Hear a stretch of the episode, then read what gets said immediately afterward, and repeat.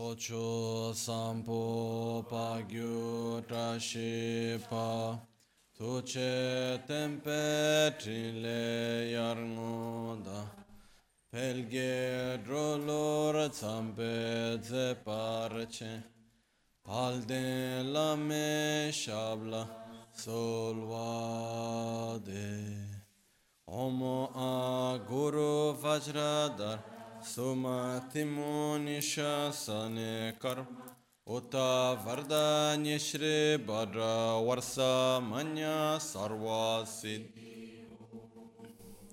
Om Guru Vajradhar Sumatimuni shasane karm Uta vardanya shri badra varsa manya sarva siddhi. Hum Om Guru Vajradhar Sumatimuni Shasane Karma Uta Vardanya Shri Badra Varsamanya Sarva Siddhi Hum Pakyuke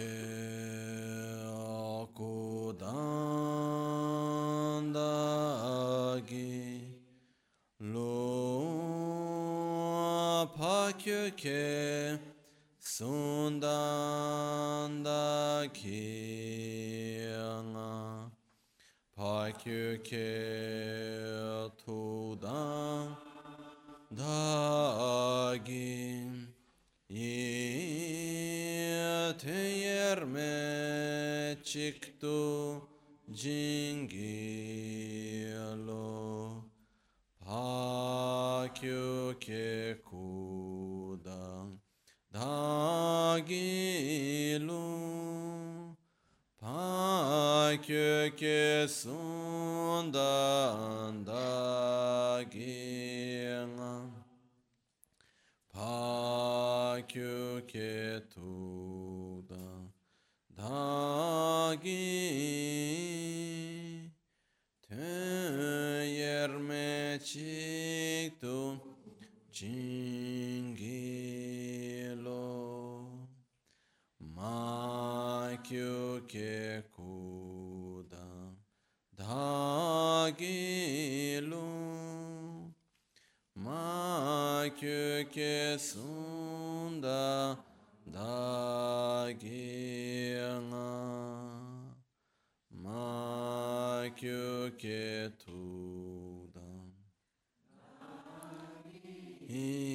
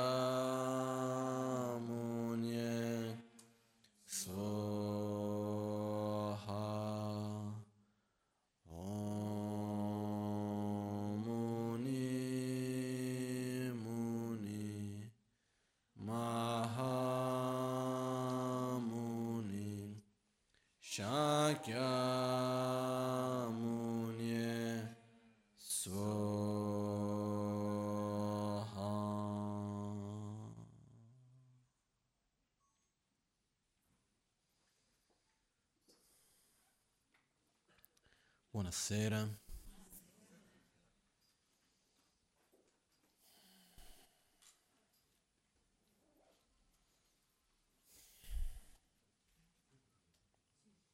Io oggi, finché sono venuto qua, non facevo la minima idea su che cosa parlare, però come succede certe volte cominciato a pensare, poi sono venute diverse cose che vorrei condividere, quindi comincerò dalla prima.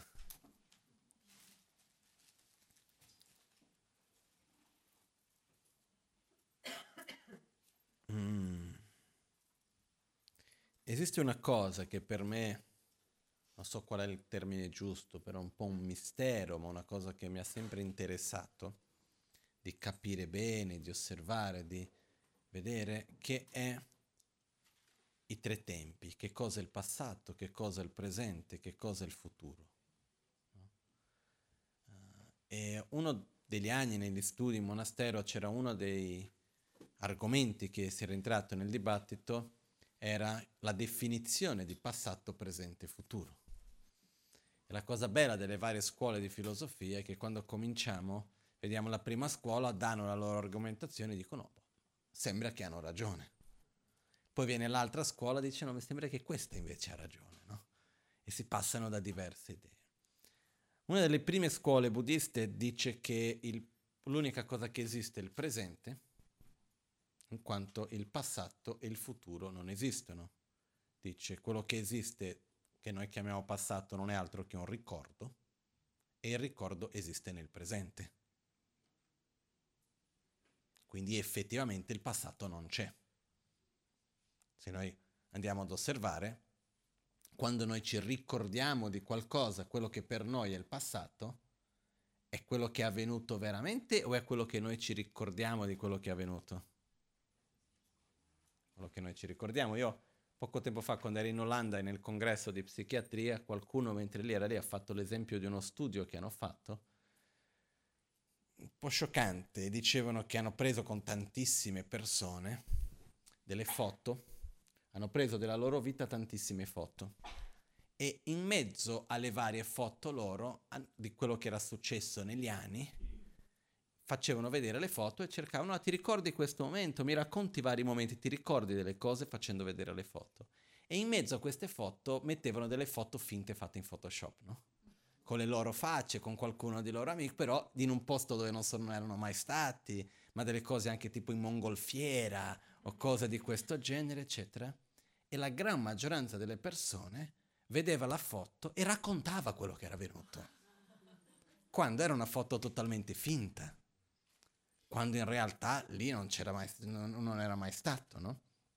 E questo è uno studio che viene fatto a livello molto serio perché questo, il fatto che la nostra memoria non sia veramente attendibile è un problema legale non indifferente. Perché diversi casi legali, le testimonie parlano. Io quel giorno ti ho visto. Ma mi ha visto veramente? O perché tu gli altri hanno detto che tu mi hai visto e che ero lì alla fine tu credi che mi hai visto? Non è così sicura la cosa, no? Quindi ci sono diversi studi che fanno vedere il modo come la nostra memoria non è che sia così attendibile. Quindi una delle scuole di filosofia dell'epoca di Buddha diceva non dell'epoca di Buddha, dei discepoli di Buddha, diceva il passato non esiste. L'unica cosa che esiste è un ricordo, che poi è maleabile, perciò il passato è impermanente. Non esiste e quello che esiste è un ricordo che è costantemente in trasformazione. Perciò il passato può essere ricreato in ogni momento a secondo di come cambiano le nostre memorie. Ok? Il futuro molto meno esiste. Il futuro in questo momento non è altro che delle aspettative, delle idee, delle imputazioni, delle cose che noi abbiamo, ma che in realtà non hanno niente di solido così per dire. Perciò la prima scuola dice l'unica cosa che esiste è il presente. Un'altra scuola dice il passato esiste però è permanente, perché le cose che tu hai fatto tu le hai fatte, le cose che tu hai vissuto tu le hai vissute. Non è che non le hai vissuto, però quello esiste in quanto qualcosa che è avvenuto, però che non può più cambiare. Ok? E il futuro però non c'è. Questo è un'altra scuola. E la, la, l'altra scuola che a me è quella che alla fine mi è sempre piaciuta di più, che la Madhyamika Prasangika, dice il passato, il presente e il futuro tutti e tre esistono.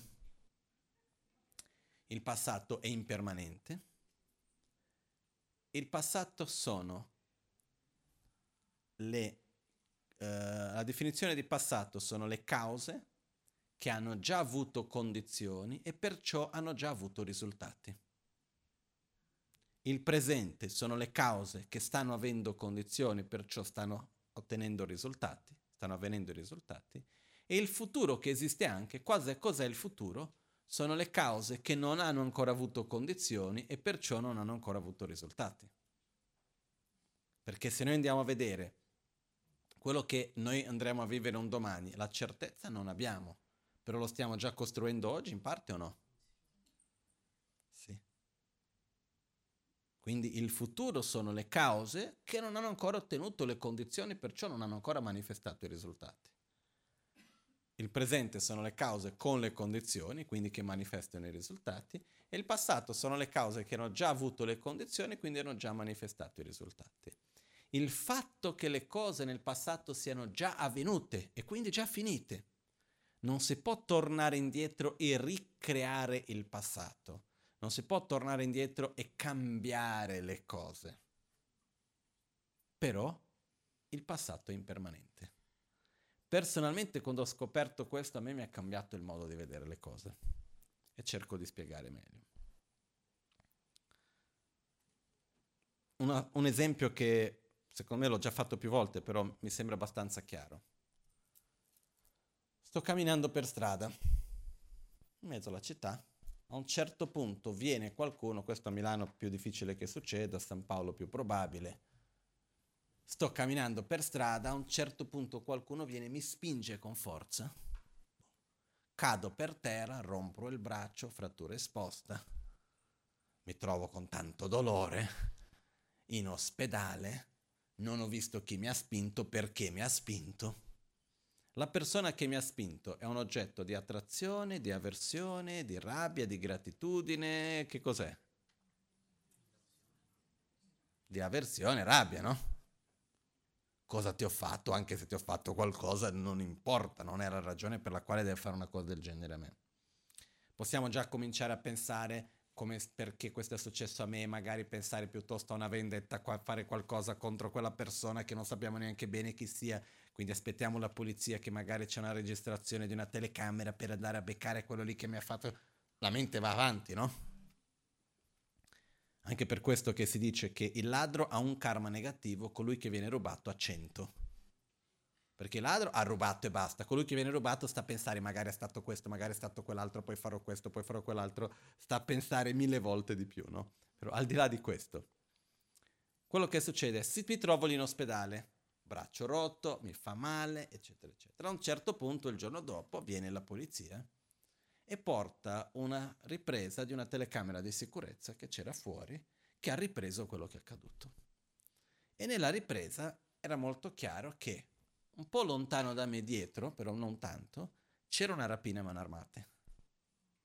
Qualcuno ha sparato nella mia direzione stava sparando nella direzione dove io ero e la persona si è accorta di quello, mi ha spinto e il proiettile è andato sul muro. E quindi ha salvato la mia vita. Se quella persona non mi avesse spinto, molto probabilmente io non sarei lì neanche per raccontare la storia. Ok? Il mio braccio fa ancora male o no? Sì, la persona mi ha sempre spinto? Sì, però il passato è rimasto uguale o è cambiato? È ancora un oggetto di rabbia e di odio? diventato un oggetto di gratitudine. Quindi il fatto che il passato sia impermanente non vuol dire che le cose devono cambiare, quello che può cambiare è il valore che noi andiamo ad attribuire a ciò che è accaduto.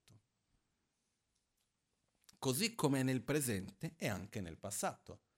Il momento nel quale noi cambiamo il valore che noi andiamo ad attribuire, il modo in cui cambiamo la prospettiva dell'osservatore, cambia la realtà sia nel presente, ma anche riguardo ciò che è già avvenuto nel passato. È come se, immaginiamo che c'è una scena che stiamo vedendo da una certa eh, prospettiva vediamo la scena da una certa prospettiva.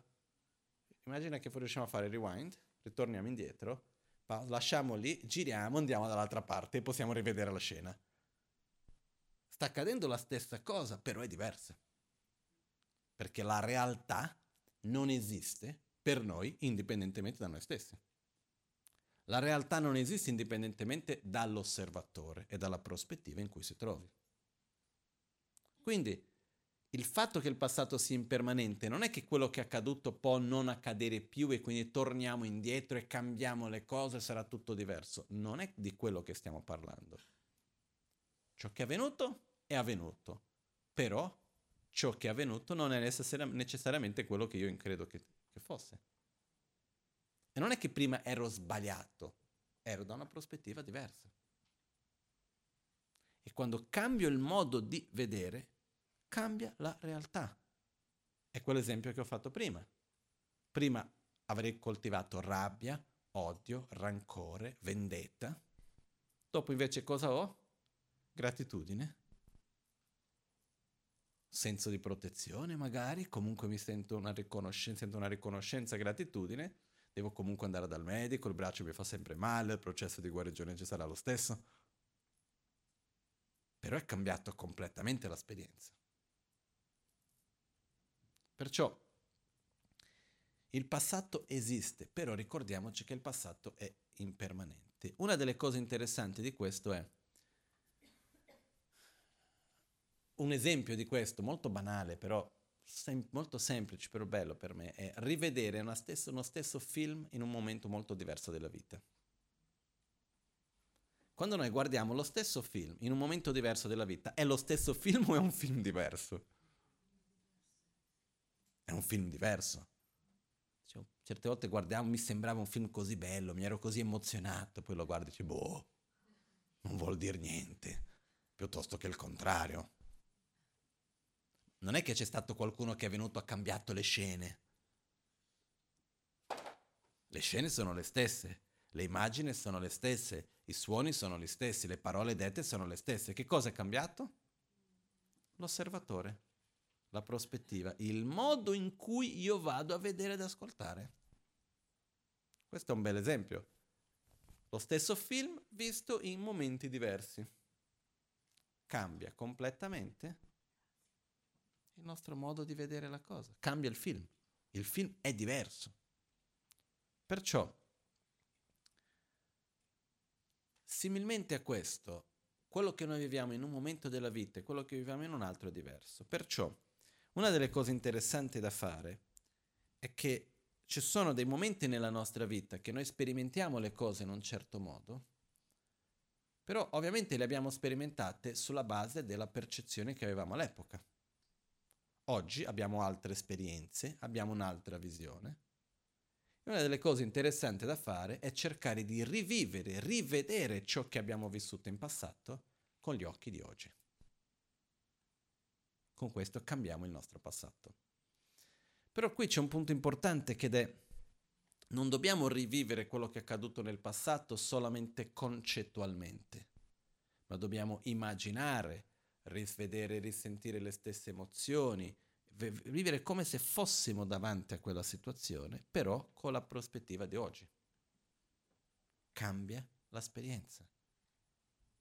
E questo spesso può guarire anche. Quando eravamo bambini, avevamo lo stesso punto di vista, la stessa prospettiva di oggi? No. Ci sono delle cose che probabilmente non riuscivamo a capire e che oggi invece riusciamo a comprendere meglio. Ritornare indietro e rivivere la stessa situazione con gli occhi di oggi cambia la memoria. Perché poi noi non è che siamo intelligenti al punto di aggiornare sempre le memorie a secondo delle nuove conoscenze e esperienze che abbiamo. Eh? Non è che è tutto aggiornato. Non è che il nostro passato è costantemente aggiornato da secondo delle esperienze del presente. Noi viviamo una cosa, mettiamoli un, un timbro nel quale diciamo quella cosa è questo. Boh.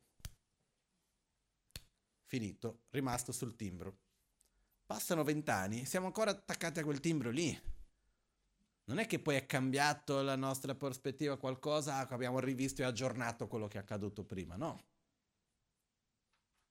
Siamo ancora rimasti attaccati a quell'emozione tramite la quale abbiamo vissuto quella cosa. Quindi è importante ogni tanto aggiornare, aggiornare il passato, perché noi stessi impariamo cose nuove, cambiamo, ci trasformiamo. Ci sono cose che prima avremmo reagito male, che oggi non riusciamo, a reagire bene, però le volte che abbiamo reagito male ci sono ancora dei nodi che sono ancora rimasti. Quindi l'importanza di rivedere quelle cose. Ok? Con questo voglio aggiungere una cosa che era uno degli altri punti che volevo parlare, però che è il seguente. Capire è molto importante e personalmente sono una persona a cui piace molto comprendere, riflettere.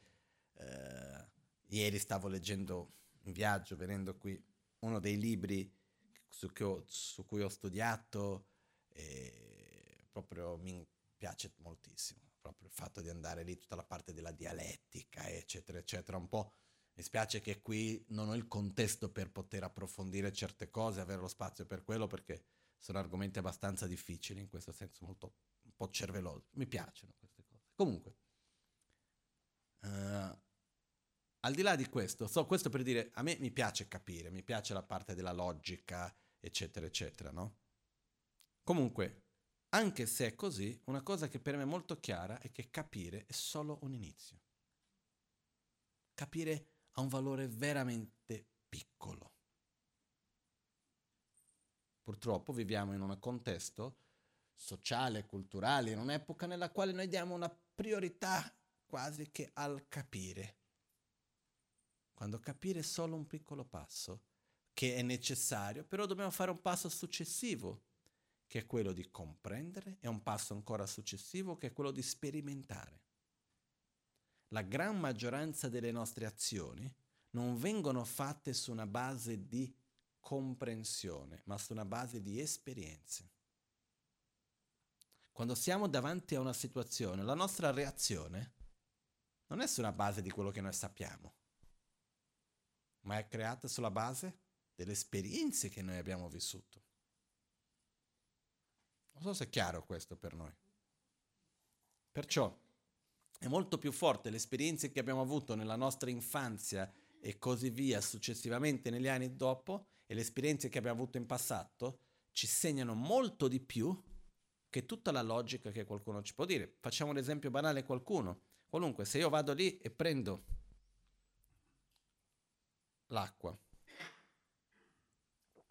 e la bevo, no? Come è successo una volta qua, adesso cambio esempio. Anni fa ero qua al Kumpen e un giorno ero qua dando l'insegnamento, tutto normale, eccetera. Una serata come oggi, prendo l'acqua, una bottiglia di acqua minerale normalissima, prendo l'acqua per bere, avevo tanta sete, rimango così, era salatissima, molto salata non fa- faccio finta di niente perché non volevo far che nessuno rimanesse male in quel momento, ma chi ha messo quella acqua lì? Dopo comincia l'inchiesta di chi ha messo l'acqua salata là, ma che ne so io. E per tutto questo ho detto lasciamo stare, facciamo finta di niente, ho lasciato passare dei giorni, tempi dopo, una volta ho parlato e ho detto ma non mi ricordo, sono andato a vedere come era successo, come mai. E alla fine abbiamo visto che niente, una delle persone che era sempre qui spesso aveva fare dei trattamenti nella, per la pelle, aveva preso l'acqua del mare, che ha messo nelle bottiglie, era qua in giro, in qualche modo quell'acqua è finita qua. Però diciamo che io vado lì, bevo l'acqua, è salata, ok? La prossima volta che io ritorno, la guardo e dico, io so me l'hanno detto, io ho visto la logica, è una bottiglia nuova, però l'esperienza cosa dice? L'acqua è salata. Prima di berla non la bevo automaticamente, vado un pochettino... Mm, ok, posso berla. Quando tocchiamo qualcosa che ci brucia, la prossima volta che andiamo a toccare la stessa cosa, anche se sappiamo che il fuoco non era acceso, tutte le cose, andiamo a toccarlo così velocemente, spontaneamente o siamo un po' più attenti? Un po' più attenti. Questo è un semplicissimo esempio di come l'esperienza precedente ci parla molto di più della logica. Okay? Perciò che cosa succede qui? Noi dobbiamo usare queste nostre caratteristiche a nostro favore. Quindi, come, cosa devo fare per cambiare il passato di cui stiamo parlando prima? Non basta capire che quella cosa era diversa, può essere diversa, che oggi la vedo in un modo diverso di come l'ho vista prima. Io devo in qualche modo rivivere quello. Quindi come lo vado a fare? Indu- cercando di indu- eh, inducendo me stesso a un'esperienza relativa a quella memoria. Come facciamo questo? Con la visualizzazione. Quando noi visualizziamo qualcosa, è interessante perché questa è una tecnica usata da secoli e millenni, che la trasformazione interna avviene tramite la visualizzazione. Vediamo nel buddismo ci sono visualizzazioni che non finiscono più. Perché anche dalle ricerche moderne viene fuori che quando noi visualizziamo qualcosa o quando noi fisicamente effettivamente sperimentiamo quella cosa, per il nostro cervello non c'è quasi differenza fra ciò che viene visualizzato e ciò che viene sperimentato effettivamente, ciò che viene immaginato e ciò che viene sperimentato direttamente tramite i sensi. Ci sono diversi studi su questo, c'è uno studio che ho già raccontato delle volte che sinceramente ho sempre fatto fatica a crederci, però diciamo che sia valido lo studio che hanno fatto, nel quale hanno preso due gruppi di persone e a uno hanno fatto la persona visualizzare a un gruppo hanno fatto fare tutti i giorni un esercizio col braccio e all'altro gruppo hanno fatto fare la visualizzazione dell'esercizio tutti i giorni. Alla fine della prova tutti e due i gruppi hanno sviluppato il muscolo nello stesso modo, no? E dici, ma come? Prima di tutto è più faticoso visualizzare il movimento che farlo, secondo me. Sedersi lì e visualizzare. Alza il braccio con un po' di peso, abbassa il braccio, alza il braccio, abbassa il braccio. È faticoso secondo me, di più che andare lì, ok, sento la radio, faccio qualcos'altro, no?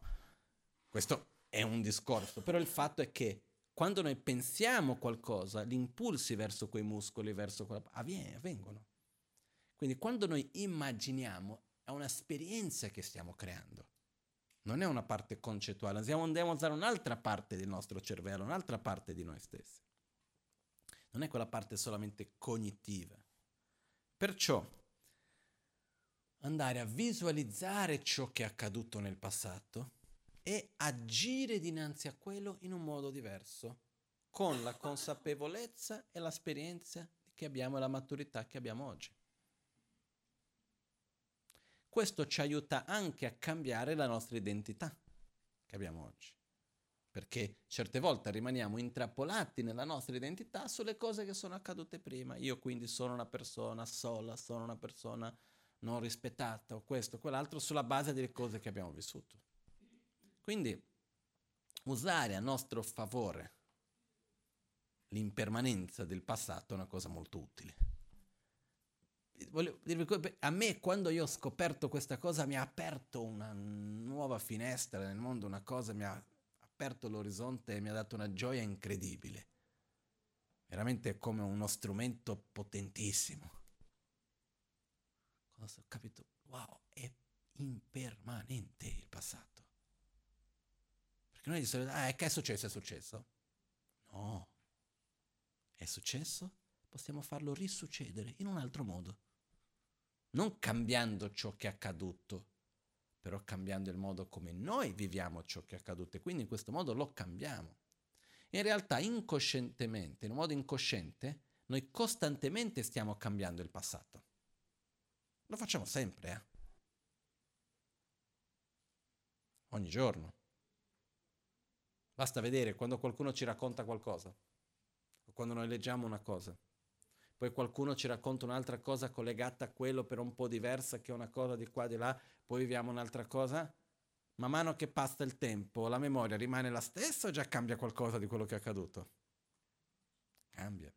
Poi un'esperienza che credo che più o meno tutti l'abbiano già fatto, se, se non adesso da bambini credo abbastanza. Succede qualcosa. andiamo a raccontare a qualcuno, però mettiamo un po' più di colori. Ok? Qualche ornamento in più, un po' di colori in più, andiamo a raccontarlo in un modo un po' più colorato, diciamo così. Passato un po' di tempo che stiamo raccontando la storia molto colorata, noi stessi già non sappiamo più se quella è una memoria che ho o se quello che è accaduto e distinguere uno dall'altro. Poi quello che io ho vissuto con quello che qualcuno ha raccontato che è successo? Io per esempio ho delle memorie abbastanza chiare su alcuni eventi di quando ero molto piccolo. Però allo stesso tempo ci sono degli aspetti che mia madre mi ha raccontato di quell'epoca. E faccio un po' fatica certe volte a aver chiarezza su qual è la parte di mia memoria e qual è la parte che vado a mischiare la mia memoria con quello che mi è stato detto, no? Quindi quello che voglio dire è che noi comunque costantemente stiamo trasformando il nostro passato. Questa è una cosa che succede sempre. Perciò l'unica cosa è, dobbiamo farlo in modo consapevole, dobbiamo usare questa libertà di trasformare il passato che è nelle nostre mani e usarlo a nostro favore. Mi dispiace quello che è successo? Sì. Ok, possiamo rifarlo, riviverlo, cambiare. Non abbiamo bisogno di rimanere intrappolati a un passato che non ci piace, pesante in un modo, in un altro, eccetera, eccetera. Perché man mano che otteniamo più maturità, più chiarezza, possiamo rivivere quello in un modo diverso. E visto che il presente è condizionato dal passato, quando io rivivo il mio passato, io sto cambiando il mio presente. Okay? E di conseguenza arriviamo al futuro perché il futuro va a creare, in realtà il futuro è molto più condizionato dal passato, come noi viviamo, perché il futuro in realtà sono le azioni che noi stiamo compiendo oggi, le azioni che noi abbiamo già compiuto ieri, che si vanno a sommare, che vanno a incontrare con delle condizioni e poi vanno a esserci i risultati, ok? Però noi viviamo il futuro principalmente nella forma di aspettative, proiezioni. Abbiamo questa pazzia perché per me è una pazzia e mi includo in questa pazzia, almeno cerco di essere consapevole di essere pazzo, di credere di aver certezza di come le cose debbano essere. Noi ci programmiamo la vita, no? Oggi faccio questo, domani faccio quell'altro, poi succederà questo, poi succederà quell'altro. Ci programmiamo che lancio qualcosa in alto, deve venire giù. Poi se non viene giù, c'è qualcosa che non va. Ci pro- programmiamo la nostra vita in vari modi, che va bene, però il problema è che noi programmiamo il nostro futuro nell'aspettativa che tutto debba per forza di cose andare come io ho programmato. Se poi le cose non vanno come io ho programmato, di qualcuno è la colpa. Io sono una vittima. Che se fosse per me, sarebbe, eh, sarebbe andato tutto come ho detto io. quando in realtà non è così. Non è che le cose sono andate diversamente, sono io che non ho saputo prevedere bene. Non che il futuro sia già scritto, ma che nell'interdipendenza le variabili sono troppe. Quindi chi può veramente prevedere ciò che accadrà? Nessuno. E c'è stato un evento che ho vissuto una volta con una persona che sono quei momenti nella vita che abbiamo un click, che capiamo qualcosa, no? ero insieme con questo amico in Brasile e lui è, aveva avuto un incidente aereo. Ci ha raccontato questa storia qualche volta. Comunque, lui aveva avuto un incidente aereo. Lui insieme con la sua famiglia, lui insieme, come sa che sono due figli e la moglie, stava andando in un piccolo aereo per lavoro e l'aereo è caduto in mezzo a una piantagione di qualcosa, non so. Eh? E per fortuna, per pochissime cose, non è stata veramente una tragedia. Quindi hanno fatto un, un atterraggio di emergenza tra i peggiori, però è stato bravo il pilota di qua e di là, e alla fine eh, lui si è rotto qualche costola, ma niente di più. Addirittura quando stavano cadendo mi ha raccontato che il terreno non era proprio piano piano, quindi il primo punto dove l'aereo è arrivato ha dovuto, ha fatto un salto dopo, subito dopo, che per fortuna c'era quel piccolo salto da fare perché c'era una mucca davanti, quindi se no avrebbero preso di pieno la mucca e così via. E quindi lui era rimasto così, poi è una persona abbastanza conosciuta dal punto di vista mediatico e così via. Quindi gli hanno chiesto, spesso le persone, tante persone l'hanno contattato e gli dicevano, ah, Dio non voleva che tu morissi. Dio ti ha salvato la vita, deve ringraziare Dio, questa è una cosa che... Perché ogni persona però di solito faceva un riferimento a Dio. Lui mi ha chiesto, ma dal punto di vista del buddismo, non parlate di Dio, ma come mai è successo questo? Hai una spiegazione? Io sinceramente non mi ero mai fermato a riflettere su questo, però quel momento mi ha fatto riflettere un po' e mi è venuto un flash, che è la ragione per la quale è successo una cosa del genere è la stessa identica ragione per la quale siamo oggi qui a parlare. È la stessa ragione per la quale quando prendiamo la macchina arriviamo in ufficio o a casa e facciamo le cose, è tutto normale. Cause, condizioni, punto. L'unica differenza qual è? Quando le cause e condizioni portano a un risultato che corrisponde con le nostre aspettative, noi diciamo che è tutto normale. Quando le cause e condizioni portano un risultato che non corrisponde alle nostre aspettative, diciamoci che. O è un miracolo perché è una cosa bella, o è una cosa brutta, come mai un'ingiustizia, qualcosa che è successo perché è una cosa brutta. Però in realtà perché le cose avvengono? Perché c'è una complessa, incredibile interazione fra ogni cosa che insieme va a cucire e creare questo momento presente che stiamo vivendo. Però noi, nella nostra ignoranza, per non dire pazzia, crediamo che le cose debbano essere così come noi le immaginiamo.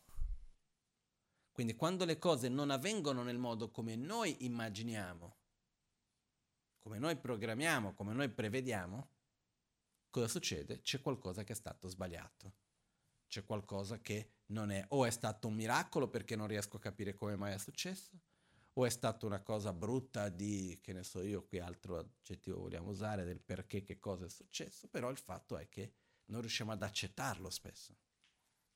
Spesso la nostra difficoltà di accettare qualcosa è il fatto che quello che è accaduto non rientrava dentro le nostre possibilità che abbiamo messo di come le cose dovevano andare sono delle volte che vedo delle persone che addirittura fanno fatica ad accettare le cose belle. Perché sono fuori dalle possibilità che uno si aveva programmato. Dicono non può essere vero, così no. Ma non, non rientra, certe volte è più grande di quello che uno riesce ad accogliere. Perciò il punto è, il futuro in realtà è impermanente, nel senso che è sempre in trasformazione perché il presente è in trasformazione quindi le cause stanno, stanno sempre muovendo. Come le cose accadranno, che cosa succederà, non sappiamo, il futuro è incerto. Okay? Il futuro è una cosa che vale poco, in questo senso. È importante progettare, è importante programmare, però poi dopo se le cose non sono esattamente come noi avevamo pensato, o meglio, quello che succede sempre, va bene. La domanda è come vado a interagire con quello che ho davanti. Perciò rivedere un attimino che cosa è il passato, che cosa è il presente, che cosa è il futuro. Ricordare che il presente è il risultato del passato e la causa del futuro. Quindi è nel momento presente che noi andiamo a costruire il nostro passato e andiamo a costruire il nostro futuro. Il presente sono i pensieri, sono le parole che diciamo, mo- sono le cose che facciamo, quello è il presente. Quindi è importante cercare di vivere al meglio ogni momento creando un'interazione positiva. Questo è quello che ci va gradualmente a fare in modo che abbiamo sempre un passato migliore e di conseguenza un futuro migliore. No? E non so perché, ma quando parlo di queste cose mi ricordo sempre la madre di un'amica che è la Margherita, che vive ad Albagnano. e la sua madre, una signora che adesso 99, 100 anni, qualcosa del genere, è una signora bellissima e lei ha un problema di memoria da un po' di anni che raccorri, si ricorda solo di circa 15 minuti. No? Quindi estremamente gentile, gioiosa, la vai a trovare dice ah buongiorno, ah come stai, come ti chiami? Va lì, è estremamente educata, va lì, dopo passano 15 minuti, buongiorno, come ti chiami? No? Però è rimasta intrappolata in un momento della sua vita che era estremamente felice. Quindi è sempre contenta. Perché è rimasta intrappolata. Succede qualcosa di brutto, passano 15 minuti, non se lo ricorda più. E ritorna al punto di partenza, che era un momento che era contenta. E la vita la vive bene, eh? Riesce, io, per questo che quando ho visto questa cosa, uno dei pensieri che ho avuto è importante vivere dei bei momenti. Non si sa mai nella vecchiaia, rimango intrappolato nel passato. Devo aumentare le probabilità di rimanere intrappolato in un bel momento della vita, no? Perché c'è anche chi rimane intrappolato in un brutto momento della vita. E lì è pesante. Quindi creare bei momenti, vivere dei bei momenti per poter in questo modo anche avere una probabilità maggiore di rimanere fermi quelli. Anche se per dire una cosa che è chiara, più andiamo avanti con gli anni, più viviamo dal passato. Più andiamo avanti nella vita, più siamo attaccati a ciò che è accaduto, più ci ricordiamo quello che è accaduto viviamo, di, non succede a tutti, ma è una cosa, io sto generalizzando, eh? però è comune, il comune, più si va avanti nella vita, si vive con meno intensità il presente, con meno aspettative il futuro e con più attaccamento al passato, sia il passato bello che il passato brutto. Quindi ci sono alcune cose da fare su questo. Uno, cercare di creare sempre dei bei momenti. E una delle chiavi per questo è capire che il punto non è quello di creare delle buone situazioni, ma anche bene, ma è vivere le situazioni in un modo buono. Perché ci sono sempre situazioni di ogni genere. Le cose avvengono in un modo, le cose avvengono in un altro, è il modo come vado ad affrontare, come vado a vivere quello. Perché veramente il controllo che noi abbiamo delle cose è veramente minuscolo. Quindi come lo vado a vivere? Quindi in questo modo più io vado a vivere bene quello, più vado ad avere dei, riesco a costruire gradualmente qualcosa di bello e ho dei bei momenti, dei bei ricordi. Man mano che vado avanti. Un'altra cosa che secondo me è bella da fare è quella di cercare il più possibile già da subito di non essere troppo attaccati al passato invece concentrare la nostra attenzione nel presente. Cercare di non essere attaccati al futuro e non essere attaccati al passato, ma invece di essere concentrati nel presente. Quello che c'è oggi è questo e lo vivo al meglio che posso. Perché se no noi entriamo in quella, sto- quella attitudine che conosciamo bene, che è quella di risoffrire il passato, presoffrire il futuro e alla fine il presente non lo viviamo. Quindi ha l'importanza di vivere al meglio il momento presente nel quale noi siamo. E uno dei modi per non essere attaccati al passato e al futuro è quello di ricordarci che il passato ormai non c'è ed è anche impermanente. Il futuro è totalmente incerto. Ed è interessante perché quando noi ci proiettiamo nel futuro, facciamo un programma per il futuro, il futuro diventa presente e non rispecchia quel programma che abbiamo fatto, crediamo che sia qualcosa di sbagliato, ci sentiamo insicuri, non va bene, eccetera, eccetera. Quando in realtà anche se avessimo rispecchiato quel progetto non abbiamo nessuna certezza di sicurezza, in nessun modo. Io ho già visto persone che avevano le condizioni migliori di ogni genere, che sembrava tutto perfetto, poi succede di tutto di più. Altri che sembravano le cose più perse invece vanno benissimo in altri modi, non si sa mai. Veramente non si sa mai. persone che erano di grandi ricchezze, che da un giorno all'altro perdono tutto, persone che non avevano niente, ma che invece riescono ad avere poi dopo una vita che li porta ad avere ricchezze, ma non solo, ma una vita bella piuttosto che il contrario. Non si sa mai. C'è quello che ha una buona salute che dopo rimane malato da un giorno all'altro, c'è quello che sembra che sta per morire domani invece ha una lunga vita e sta bene. Non si sa. E quindi su questo il fatto di dire ok, il futuro è incerto. Io per un periodo della mia vita ho cercato molto di programmare le cose. Prima di tutto quando stavo studiando. In monastero si studia molto, c'è, sono, c'è tutto il programma di studi, farò questo, poi c'è quell'anno, poi studierò quella cosa. Poi un certo giorno mi sono trovato con un muro davanti. Un muro che era più grande di quello che potevo superare. Se riuscissi a cercare di saltare il muro non potevo, girarci intorno neanche. Credevo di poter dist- abbatterlo, però avrei fatto così tanto male a me e agli altri che era meglio lasciarlo lì dove era. Per fortuna c'era un'altra strada a fianco, ho preso l'altra strada, perché c'ho ancora delle gambe sane, è inutile stare fermo lì a piangere, no?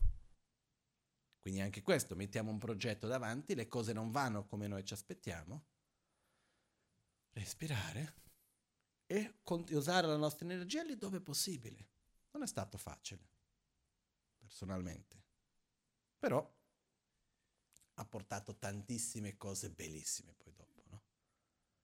E quindi quello che succede è io, poi dopo, anche dopo di questo, ho continuato a programmare mille cose, però vedevo che ogni volta più programmavo le cose, più le cose non andavano come volevo ma non perché non sapevo programmare bene, credo io, eh? poi magari sto programmavo malissimo.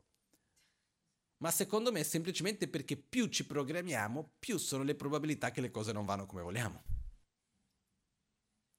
E più entriamo nella paranoia di avere il controllo di tutto, no? Finché a un certo punto mi sono cominciato a rilassare. Ho detto, va bene, faccio, dico, però poi quello che c'è c'è, faccio quello che è, sono aperto ai cambiamenti costanti, poi insieme con la magancia è un cambiamento costante. Non c'è questa cosa, cerchi di fissare una cosa, appena la fissi ti assicuri che è la prima cosa per cambiarla e fissarla, appunto. Nel momento che hai fissato una cosa, sappi subito che quella cosa cambierà in un modo o in un altro, proprio non c'è una cosa che rimane lì, no?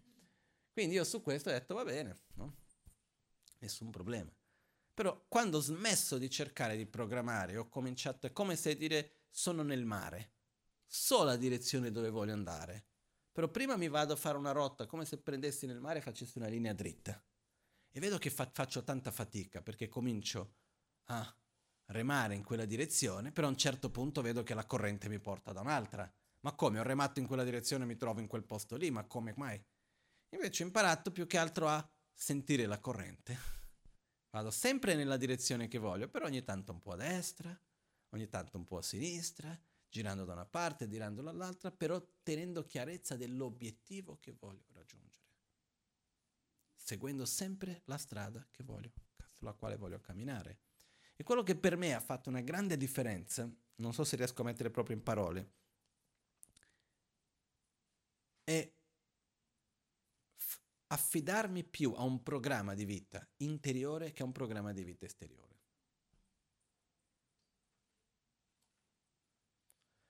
Ho degli obiettivi esterni che trascendono la quotidianità, che sono per me fondamentali, importanti, e farò di tutto quello che posso per sostenerli, per seguirli, per mantenerli, che è l'impegno che ho per esempio col centro qui, è l'impegno che ho con gli insegnamenti, col Dharma, col buddismo, col mio maestro, con la Magancia. Questa è una cosa che per me è un impegno che ho, che è una dedicazione di vita che va al di là di qualunque cosa che succeda in un modo o in un altro.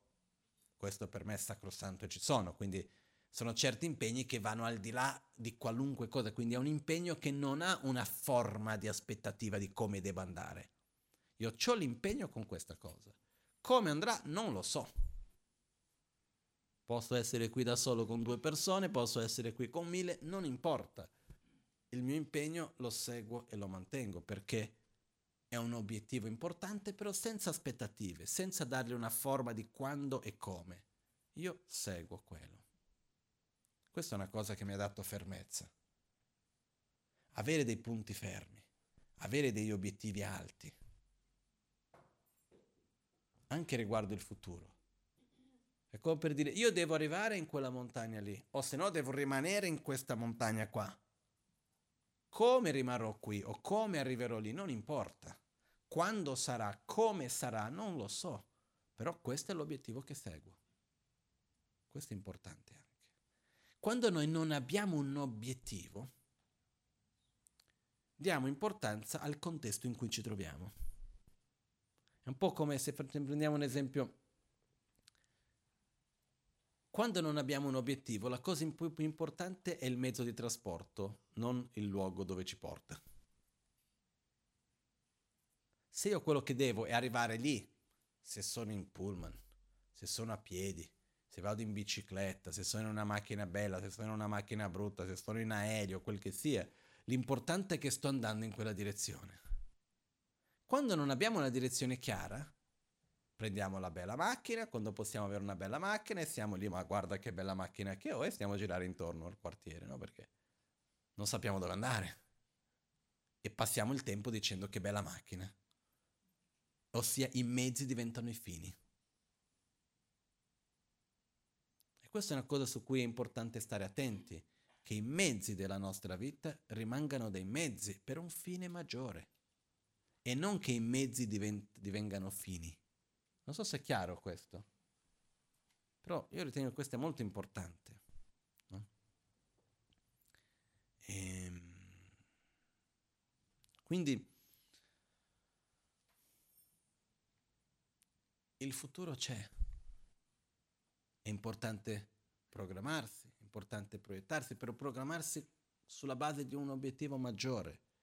E qui rientra un po' quella frase che mi accompagna spesso che è avere un obiettivo alto un'aspettativa bassa e uno sforzo costante.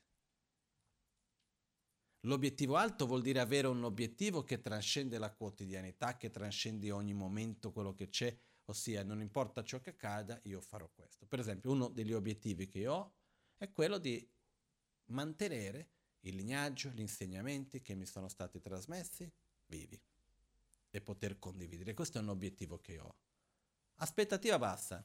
Come lo farò? Quando lo farò, a chi e come, non lo so. Farò al miglior modo che posso, però la cosa importante è che io sono in quella direzione e per farla questo devo mettere uno sforzo costante. Perché più alta è l'aspettativa, più bassa è la soddisfazione, più alta è la frustrazione. Questo è poco ma sicuro.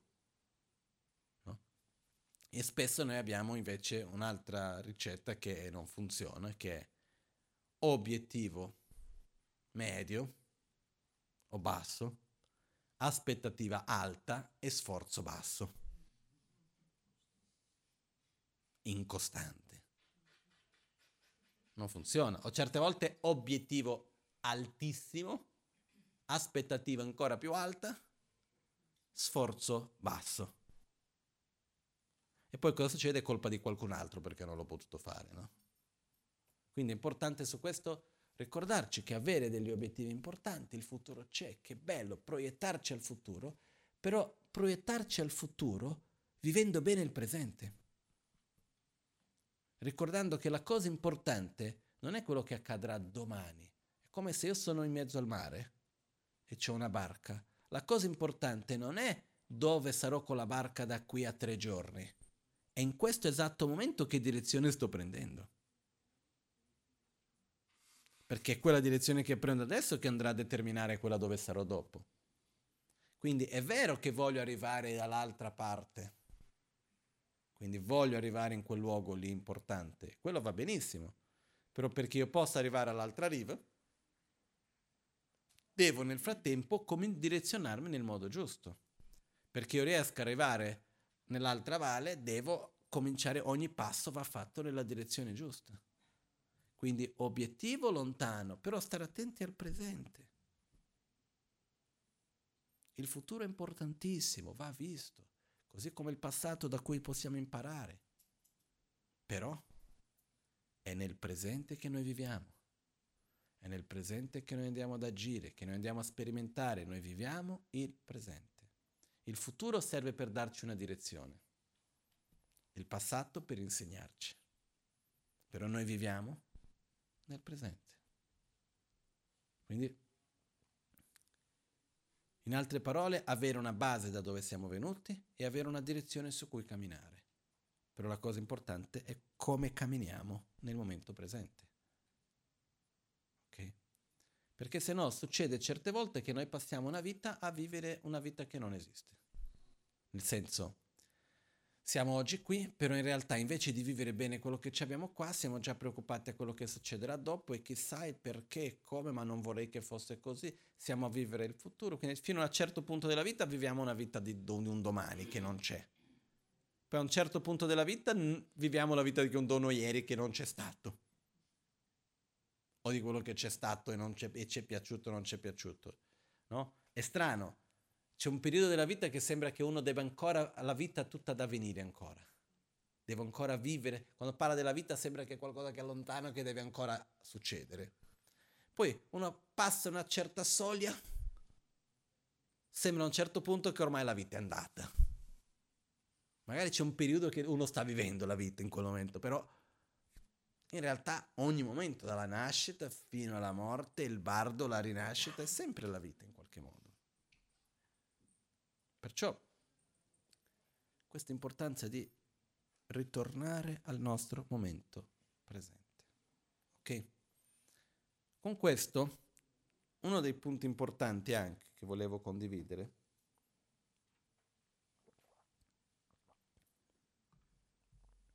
come posso dire?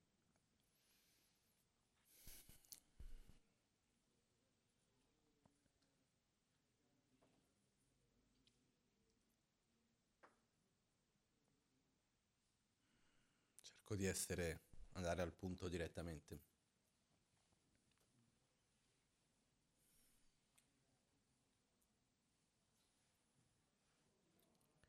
Io ho vissuto delle situazioni, ho visto delle cose negli ultimi tempi che non mi hanno dato tanta gioia, per non usare altre parole. E una delle cose che ho imparato da questo, perché l'ho imparato nel senso mi hanno fatto riflettere, volevo condividere che è molto importante,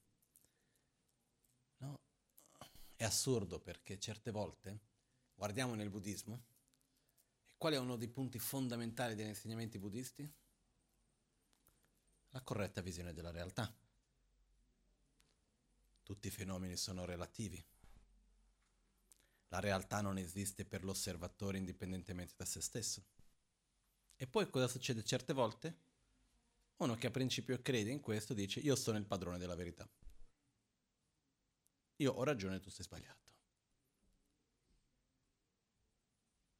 Dobbiamo stare attenti a non cadere in questa trappola.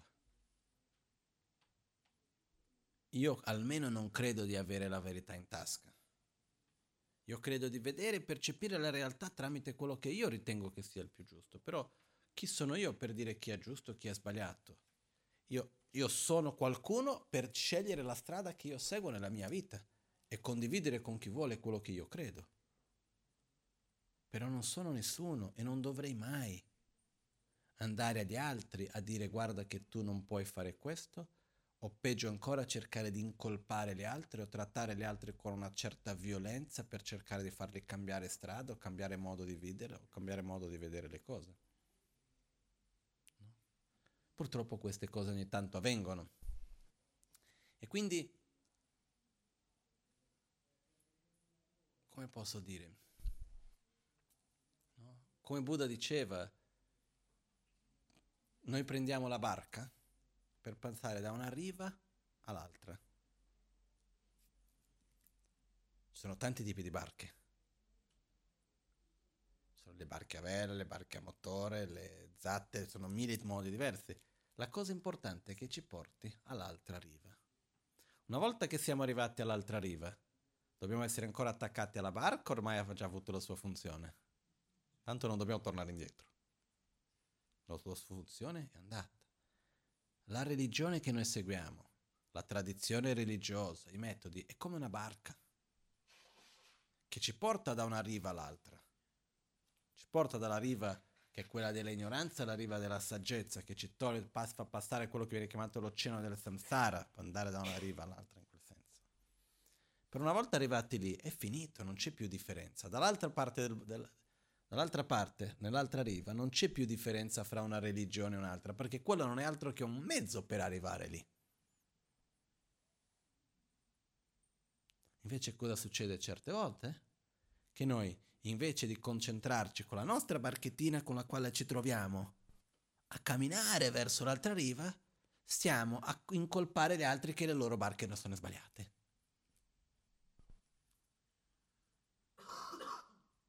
Questo fa perdere molta energia, fa perdere molto tempo, eccetera, perché noi abbiamo la tendenza anche di generalizzare le cose, no? Quindi, ah, se lui fa così, quindi anche gli altri non valgono. È un po' delicata la cosa. Quindi quello che volevo dire su questo è l'importanza che c'è per ognuno di noi di aver chiarezza che noi seguiamo la nostra strada che tutti noi nasciamo soli, viviamo soli e moriamo soli. Le persone intorno a noi possono interagire con noi, possono darci supporto, possono darci amicizia, possono darci amore, possono darci guide, possono guidarci, possono aiutarci. In questo senso non siamo soli. Però nessuno può vivere la nostra vita per noi solo noi stessi. Nessuno può sperimentare i nostri dolori, le nostre paure o le nostre gioie, la nostra saggezza. Nessuno lo può fare. E una cosa io sono sicuro, quando arriveremo alla fine di questa vita, non è che c'è una via prefer- preferenziale per i buddisti Gelup tu sei della tradizione buddista Gelupa, tutti di qua, via preferenziale, gli altri fanno la coda lunga da un'altra parte. Altri neanche la coda, subito giù. Quello che conta è l'amore che abbiamo sviluppato, è la coerenza con la quale abbiamo vissuto, è la saggezza che abbiamo, sono le azioni che abbiamo fatto. Questa è la cosa importante che conta. Perché dinanzi alla morte, non, non esiste il buddista, non esiste il cristiano, non esiste niente di quello. Esiste la persona, con le sue qualità, con i suoi difetti, con le azioni che ha compiuto durante la vita. Quello che c'è. Non è che uno rinasce, ah, questo era un buddista, quello era un cristiano, questo era un questo, quello era un quell'altro. No. Però portiamo con noi la rabbia, la gelosia, l'attaccamento, la gioia, l'amore, la saggezza e le qualità più profonde, le impronte, le azioni che noi compiamo, li portiamo le impronte delle azioni che noi portiamo, compiamo con noi stessi.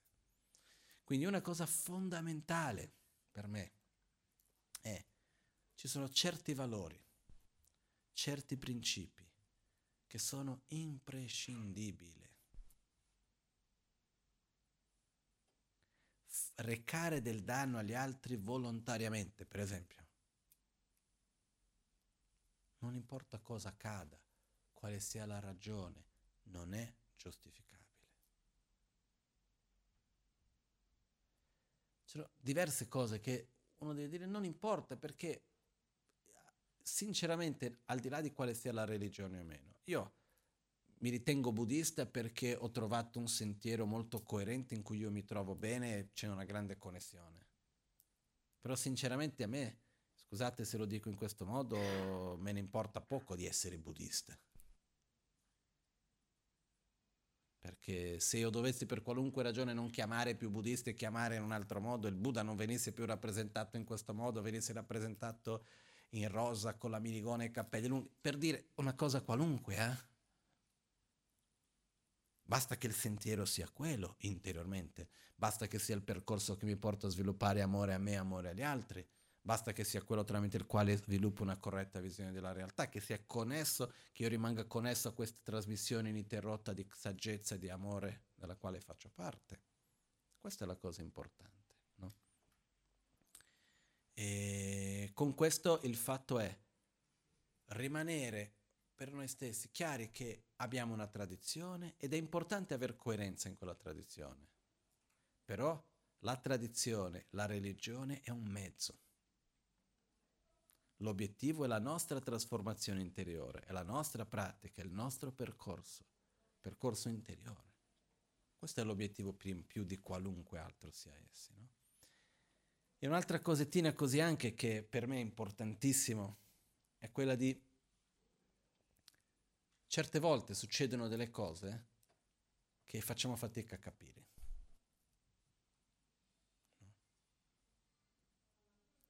quando succedono queste cose, per dire ma come mai quella persona ha fatto questo, come mai quella persona ha fatto quell'altro, ma come può essere così, come può essere così? La vera risposta non lo so. Perché qualunque cosa io vada a dire non sono altro che proiezioni. E veramente cosa passa in testa all'altro non lo so. Io so che abbiamo in modo collettivo il karma per vivere questa cosa qua il perché, il come non lo so. E questo mi, mi toglie, mi fa rilassare da tutta una menata di stare a cercare di spiegare ma il perché, il come di certe cose. Non lo so. Quindi mi rilasso. E mi concentro nelle cose che so. Perché passiamo tanto tempo certe volte a immaginare qualcosa e ci concentriamo in quello che sappiamo, in quello che siamo, in quello che siamo qui per dire io faccio il piccolo, i miei piccoli passettini e vado avanti. Comunque quello che volevo dire su questo è, scusate se sono stato un po' magari vago e non chiaro su questo punto, ma è perché sono certe cose avvenute che mi hanno un po' toccato questo periodo, che però non è il caso neanche di aprirle qua, vi risparmio. Sono successe certe cose non molto piacevoli e mi hanno colpito abbastanza, però sono cose di cui... sono quelle cose che mi sono già capitate in passato, cose di cui preferisco non parlarne, ma non per altro. Perché parlando porterà non altro che avversione, tristezza, e non va ad aggiungere niente alla vita di nessuno. Quindi è meglio star zitto, no? Questo è, la mia, è quello, quello come credo io, no? anche qualcuno dopo verrà, ma, ma dimmi che cos'era quella cosa, non la dirò, non serve, non serve a nessuno, no? Quindi quello che succede è il fatto che noi abbiamo bisogno, però sono lezioni che noi impariamo dalle cose, anche dalle cose brutte che viviamo. Per me la lezione importante è ricordarci sempre la nostra essenza di quello che stiamo facendo, di quello che noi vogliamo e stare attenti perché è un processo naturale nella vita che prima o poi per ragioni momentanee, per ragioni mondane, ci viene, tra virgolette, richiesto di calpestare i principi su cui ci siamo basati. Non so se è chiaro questa cosa. Cominciamo in un modo semplice, stiamo seguendo un percorso, sembra che vada tutto bene, a un certo punto potere, denaro, altre cose che vengono in mezzo e a un certo punto andiamo a dare più importanza a quelle cose che sono un mezzo e li viviamo come un fine. E a questo punto andiamo a toglierci dal nostro vero fine che avevamo prima. Non so se è chiaro questa cosa. E questo è quando quello che succede quando la religione viene vissuta come un fine, non come un mezzo. Ok? Comunque, la cosa che mi dà molta gioia è che, come è successo anni fa, che ho avuto un momento abbastanza pesante di difficoltà e cose, eccetera, e mi sono fatto alcune domande. E una delle cose che ho trovato più ho cercato dei difetti nel sentiero in cui stavo, negli insegnamenti, nel Dharma, nella pratica, più qualità trovavo. Quindi questo non ho dubbi. Nel mio guru più l'ho conosciuto da vicino, più, visto, più ho visto le sue qualità e mi sono sempre innamorato di più. Quindi questo per me è il massimo in questo senso. Ed è importante, certe volte i momenti di crisi sono importanti perché ci fanno rivedere quello che crediamo, quello che vogliamo e ci fanno riguardare la nostra direzione. Però in tutto ciò la cosa più importante è mantenere la purezza del nostro percorso interiore. E di tempo in tempo, per tanti di voi, cert- spesso è ancora una cosa nuova, è una curiosità magari all'inizio, è una cosa nuova all'interno della propria vita, però quando il Dharma, gli insegnamenti, la pratica cominciano a diventare una cosa che fanno parte della vita già da tanto tempo, come per alcuni di noi è, c'è il pericolo che dopo di un po' diventa una semplice abitudine. Ah, vado a sentire l'anima perché? Perché devo andarci, punto. Non è che c'è molto da pensare. Va benissimo. Ah, oggi devo fare la meditazione, c'è questo, c'è quell'altro, c'è lì la immagine del Buddha, questo, quell'altro, faccio il mantra, tutto. Quando diventa un'abitudine, c'è un lato bellissimo, perché ha una certa spontaneità, però c'è il pericolo di viverlo con certa, un certo modo superficiale. Invece è importante ogni tanto per noi fermarci e richiedere a noi stessi se il luogo dove siamo e dove vogliamo esserci. La strada che vogliamo fare è veramente quello meno. Ci sono volte che noi concettualmente pensiamo una cosa, poi, ne, poi sentiamo un'altra, che non abbiamo ancora la certezza, ci diamo il tempo. Non aver fretta. Sono certe cose nella vita che non vanno vissute con fretta. Dobbiamo darci il tempo per avere chiarezza. Questa è anche una cosa che è importante, quello che riguarda il sentiero spirituale è questo anche un punto di questo. Però ogni tanto riguardarci, ogni tanto porci la domanda, ma è veramente quello che voglio? Non è come sto? Non so. È anche importante quello per noi, no? Comunque, il punto è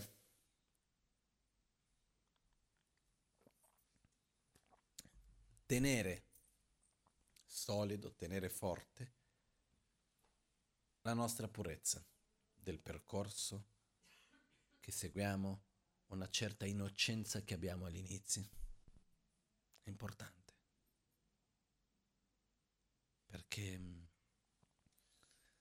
poi le cose succedono di vari generi, piano piano le perdiamo e possiamo, possiamo perderla. Invece è importante mantenerla. In qualunque percorso sia, io questo vi posso assicurare dalla mia esperienza almeno, qualunque tradizione, qualunque luogo andiamo, ritroveremo più o meno le stesse cose, eh? dal punto di vista di gelosie, giochi, cose di qua, di là, c'è dove un po' di più di uno, dove un po' di più di un altro, e così. Eh? Io fino adesso il contesto perfetto non l'ho mai visto. No?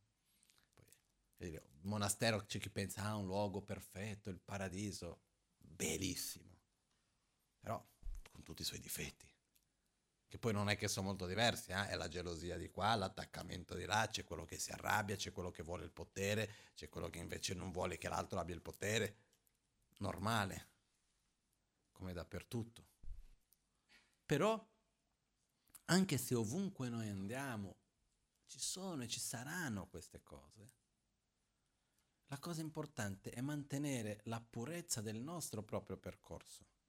Ricordare che tutto questo è un mezzo che va a servire a qualcosa di più profondo e di più puro, che è il nostro percorso di sviluppo di amore e di saggezza.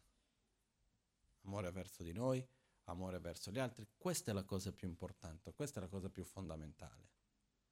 E sviluppare generosità, moralità, pazienza, equilibrio, sforzo, concentrazione, saggezza, diminuire i nostri veleni mentali, questa è la priorità, più di qualunque altra cosa. E poi usare questo come, quindi mantenere questa purezza, e ci sono certe cose che non c'è bisogno di collegarci neanche con queste cose. Perché se dobbiamo entrare in menate, in problemi, in critiche, in giochi di potere, ne abbiamo già abbastanza un po' dappertutto, no?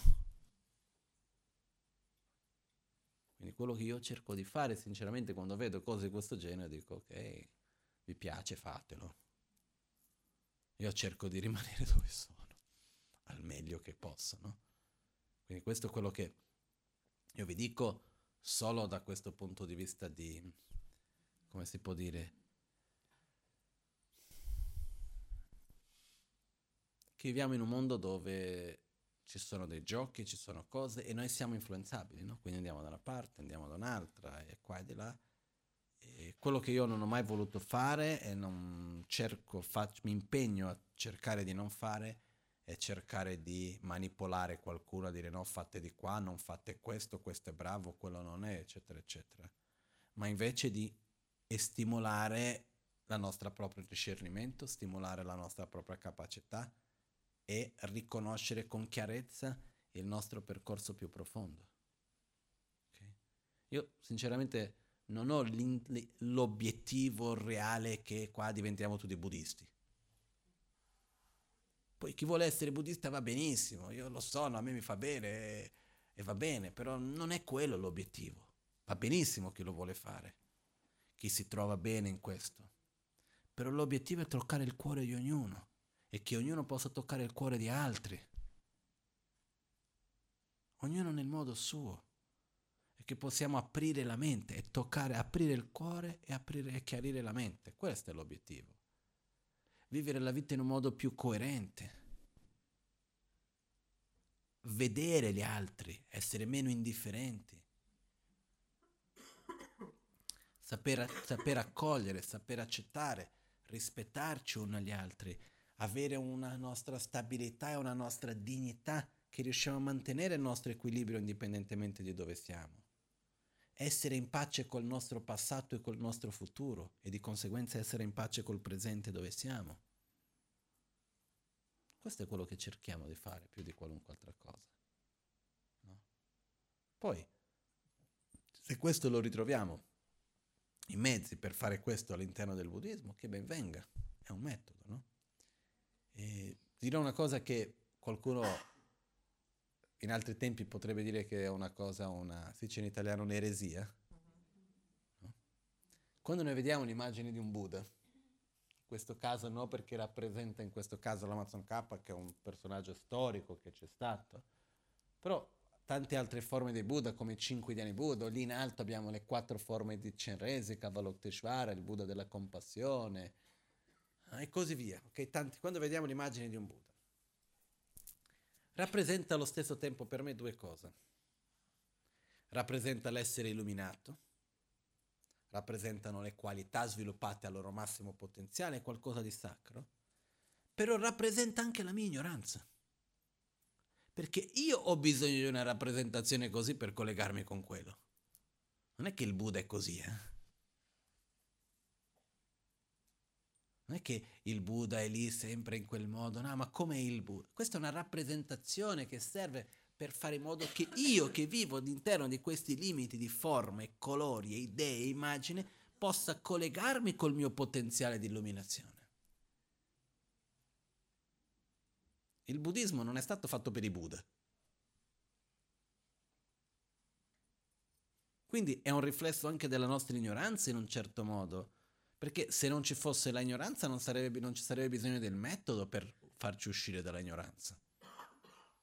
Le immagini sacre sono sacre, rappresentano aspetti sacri, però rappresentano anche il fatto che noi abbiamo bisogno di immagini, abbiamo bisogno di forme per poter collegarci con certe cose e svilupparle dentro di noi. Però non è che il Buddha è così.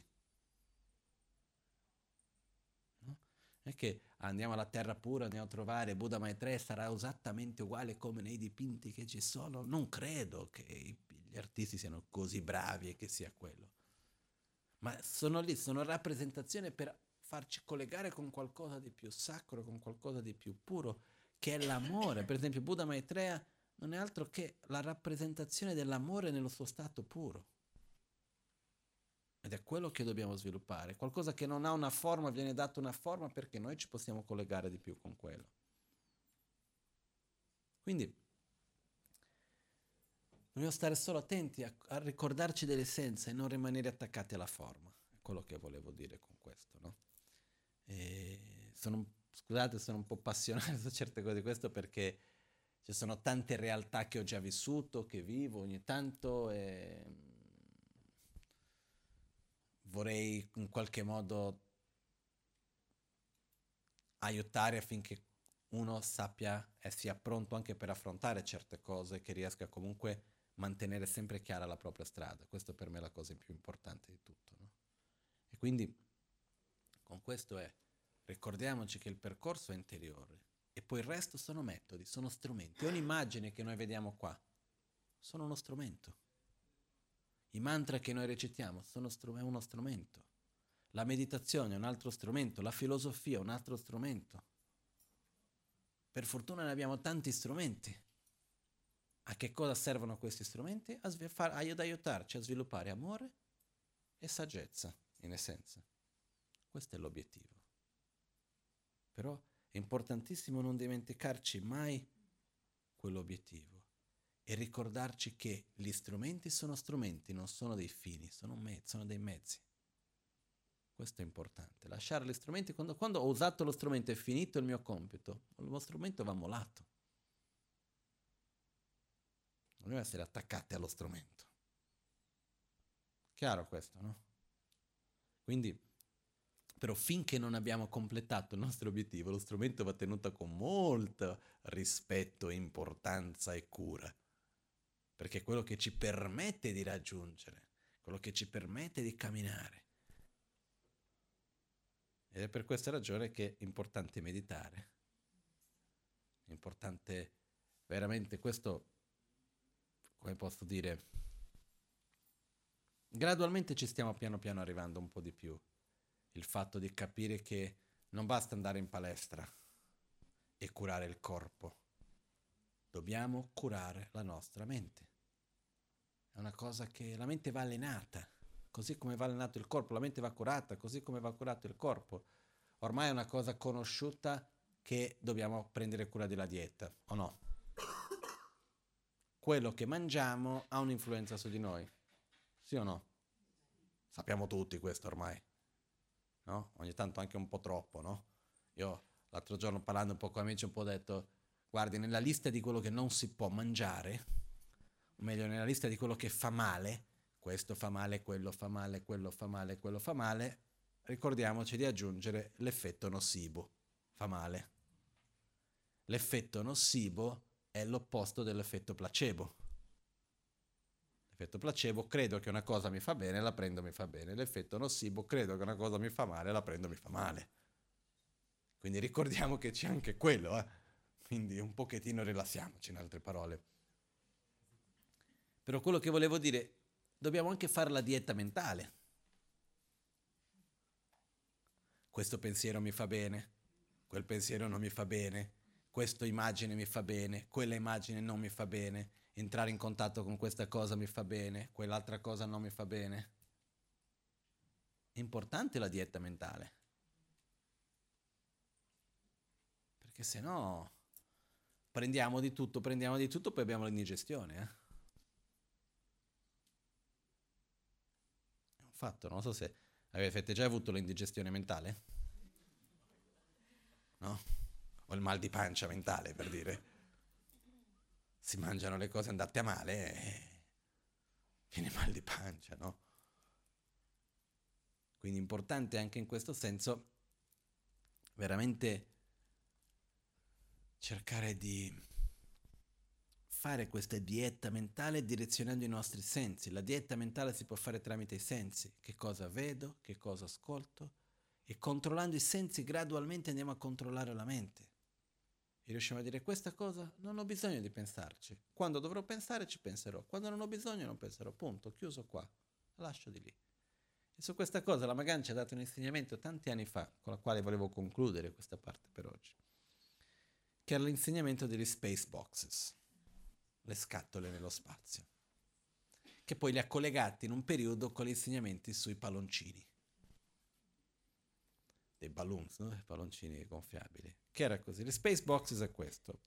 Abbiamo un pensiero che un po' è lì che ci prende, prendiamo quel pensiero, lo mettiamo in una bella scatolina, lo chiudiamo ed è lì, in una scatola. Abbiamo la chiave, possiamo aprire la scatola a qual- qualunque momento, però non è il momento, l'abbiamo chiuso lì. Poi abbiamo un'altra scatola, quell'altro pensiero, lo mettiamo nell'altra scatola lì.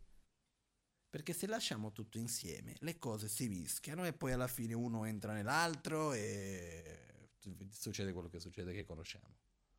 Invece la cosa importante di prendere, poi la cosa bella è che quando prendiamo un certo tipo di pensieri, che ci sono abbastanza forti certe volte delle emozioni delle cose, e li teniamo dentro una scatola, quando tempo dopo andiamo a riaprire è cambiato non è più così grande come sembrava. Quindi riusciamo a relazionarci in un altro modo. Perciò è importante anche, ok, c'è questa cosa qua, va bene, però ci penserò fra un po', non è il momento ancora. Metto lì fra un po', adesso è il momento di pensarci, vado lì e lo affronto. E la tecnica dei palloncini, c'è stato un periodo con Rinpoche che veramente ha provato di tutto, eh? per modo di dire di veramente adattandosi alla nostra cultura, facendo ogni cosa. Era così. Uno prendeva i propri pensieri, le emozioni che gli stavano dando fastidio in quel momento e gonfiava i palloncini. Mettendo dentro tutto quello. Poi andava in giro lasciando i palloncini per la città, no? prendeva la macchina, andava in giro lanciando i palloncini in mezzo per la città quando andava in viaggio da una parte all'altra che lasciava i palloncini in giro e così. Lui no, però facendo questo insieme con le persone, no? In modo proprio per... Perché in realtà è l'attitudine di dire questo non lo voglio e lo mollo. Che funziona. No? Perciò il fatto è, le tecniche sono importanti, la meditazione è fondamentale, gradualmente sta prendendo gradualmente sempre più importanza non è una cosa mistica dal punto di vista che non si può capire, faccio i mantra, chissà cosa succede. In realtà sono tecniche molto chiare, molto obiettive, che usano la visualizzazione come un mezzo per creare delle esperienze che dopo possiamo ripetere. Crea la pratica dell'autoguarigione che faremo adesso è una pratica che è fatta in realtà non basterebbe neanche un'ora per fare bene bene la pratica dell'autoguarigione è una cosa che è una vita per imparare gradualmente e approfondire sempre di più, però si può anche fare in un modo semplice. Però è una tecnica molto valida per gradualmente aiutarci a sviluppare un'identità più chiara, un'identità più pura e più stabile. Questo è quello che abbiamo nelle nostre mani, ok? Perciò veramente ricordiamoci solo di questo gli strumenti sono preziosi e vanno usati. Però ricordiamoci che gli strumenti sono dei mezzi e non dei fini. Certe volte noi teniamo, perché anche succede questo, quando gli strumenti vengono vissuti come dei fini, poi non vengono più usati. Ho ottenuto quello strumento, lo, metto bello a casa in un, una bella mensola, ho lì quello strumento, guarda che bello. Poi se non lo uso a che cosa serve? a dire che ce l'ho, come se avessi raggiunto chissà che cosa. Ho imparato la grande meditazione, ho ricevuto l'iniziazione di quella pratica, ho fatto questo, ho conosciuto la filosofia, ho imparato quella cosa, che bello. Usiamolo? È quello, no? Le cose esistono per essere usate.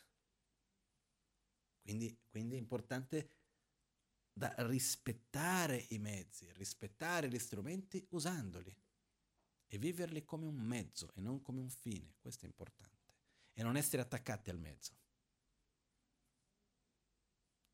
Arriva un momento in quale quel mezzo ha far compiuto la sua funzione e dobbiamo affidarci a un altro anche. Anche questo esiste. Perciò ricordare gli strumenti come dei mezzi, non come dei fini in se stessi. E uno degli strumenti importanti è la meditazione, per questo che volevo adesso fare insieme la meditazione sull'autoguarigione, la pratica dei cinque diani Buddha.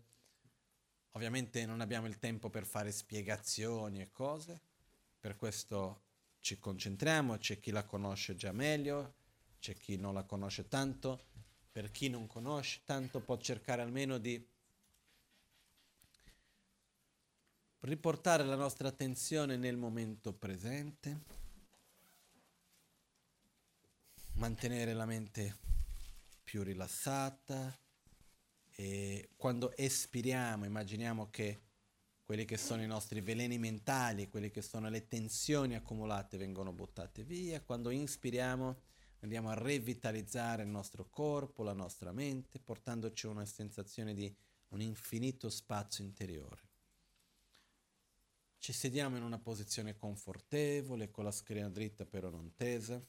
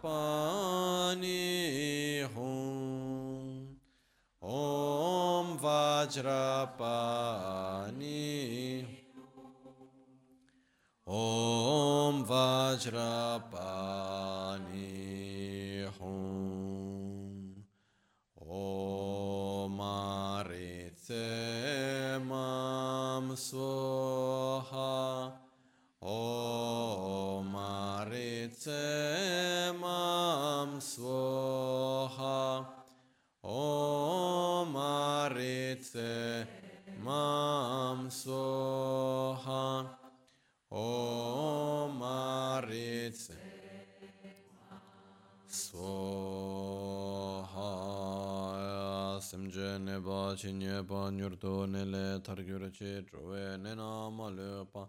Tau tu chungwa me bra sho me na to dan den pa dan sa nga de cho dru bai. Kan dru simbo la zo pa nyin je sim dan den gyur chi. Cho na ku na lu dan sim du nga ne ba chi nye pa. Te da da ge so nam gi de ga gya zo to bra sho. De da da ge so nam gi de ga gya sho Teda dage sonamgi Dega gyatso topare shon.